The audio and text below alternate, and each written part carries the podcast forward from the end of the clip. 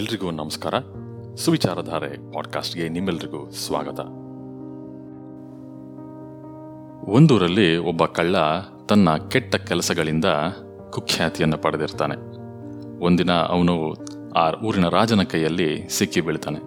ರಾಜ ಅವನಿಗೆ ಮರಣದಂಡನೆ ಶಿಕ್ಷೆಯನ್ನು ವಿಧಿಸ್ತಾರೆ. ಅವನನ್ನು ನೋಡ್ತಾ ರಾಜ ಹೇಳ್ತಾನೆ, ನಿನ್ನ ಮುಂದೆ ಎರಡು ಆಯ್ಕೆ ಇದೆ.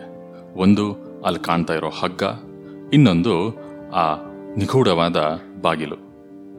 ಈ ಎರಡರಲ್ಲಿ ಯಾವುದನ್ನು ಬೇಕಾದರೂ ನೀನು ಆಯ್ಕೆ ಮಾಡ್ಬೋದು ಅಂತ ಹೇಳ್ತಾನೆ. ಆ ಕಳ್ಳ ಯೋಚನೆ ಮಾಡ್ತಾನೆ, ಈ ಹಗ್ಗ ಆದರೆ ಒಂದೇ ಏಟಿಗೆ ಪ್ರಾಣ ಬಿಡ್ಬೋದು, ಆದರೆ ಆ ನಿಗೂಢವಾದ ಬಾಗಿಲಿನ ಹಿಂದೆ ಏನಿರ್ಬೋದು? ಹಸಿದ ಹುಲಿ ಅಥವಾ ಸಿಂಹ ಇರ್ಬೋದಾ, ಅಥವಾ ನರಹಂತಕರಿರ್ಬೋದಾ, ಇಲ್ಲ ಆಳವಾದ ಪ್ರಪಾತ ಇರ್ಬೋದಾ ಅಂತ ಯೋಚನೆ ಮಾಡ್ತಾನೆ. ಹಾಗೂ ರಾಜನಲ್ಲಿ ಹೇಳ್ತಾನೆ, ನಾನು ಈ ಹಗ್ಗದ ಕುಣಿಕೆಯನ್ನೇ ಆಯ್ಕೆ ಮಾಡ್ತೇನೆ ಅಂತ. ನೇಣಿನ ಕುಣಿಕೆ ಬಿಗಿಯಾಗ್ತಾ ಇರಬೇಕಾದ್ರೆ ಕಳ್ಳನಿಗೆ ಒಂದು ಕುತೂಹಲ ಉಂಟಾಗುತ್ತೆ. ಹಾಗೂ ರಾಜನಲ್ಲಿ ಕೇಳ್ತಾನೆ, ರಾಜ, ನಾನು ಹೇಗೂ ಸಾಯೋವನಿದ್ದೇನೆ, ಸಾಯುವ ಮುನ್ನ ಆ ನಿಗೂಢವಾದ ಬಾಗಿಲಿನ ಹಿಂದೆ ಏನಿದೆ ಅಂತ ತಿಳ್ಕೊಳ್ಬಹುದಾ ಅಂತ ಕೇಳ್ತಾನೆ.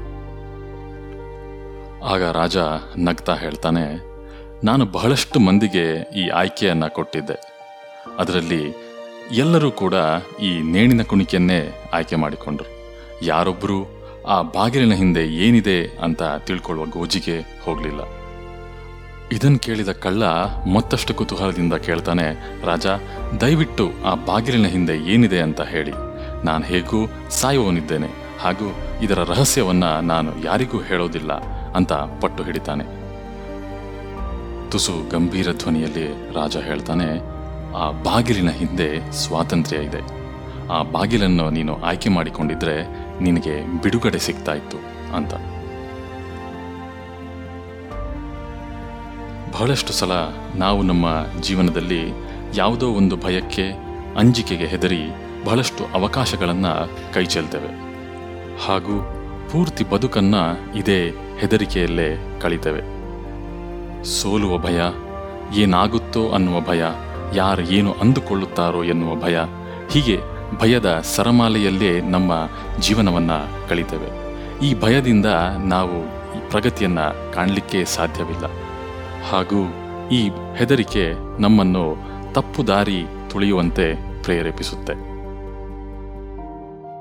ಹಾಗಾಗಿ ಈ ಭಯವನ್ನು, ಅಂಜಿಕೆಯನ್ನು ಕೊಡವಿ ಆತ್ಮವಿಶ್ವಾಸದಿಂದ ಮುನ್ನಡೆಯೋಣ.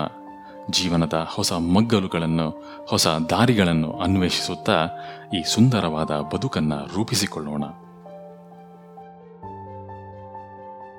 ನಿಮಗೆ ಈ ಪಾಡ್ಕಾಸ್ಟ್ ಇಷ್ಟ ಆಗಿದ್ದಲ್ಲಿ ಲೈಕ್ ಮಾಡಿ, ಶೇರ್ ಮಾಡಿ, ಹಾಗೂ ಈ ಪಾಡ್ಕಾಸ್ಟನ್ನು ಸಬ್ಸ್ಕ್ರೈಬ್ ಮಾಡ್ಕೊಳ್ಳಿ. ಮುಂದಿನ ಸಂಚಿಕೆಯಲ್ಲಿ ಮತ್ತೆ ಭೇಟಿಯಾಗೋಣ. ಧನ್ಯವಾದಗಳು.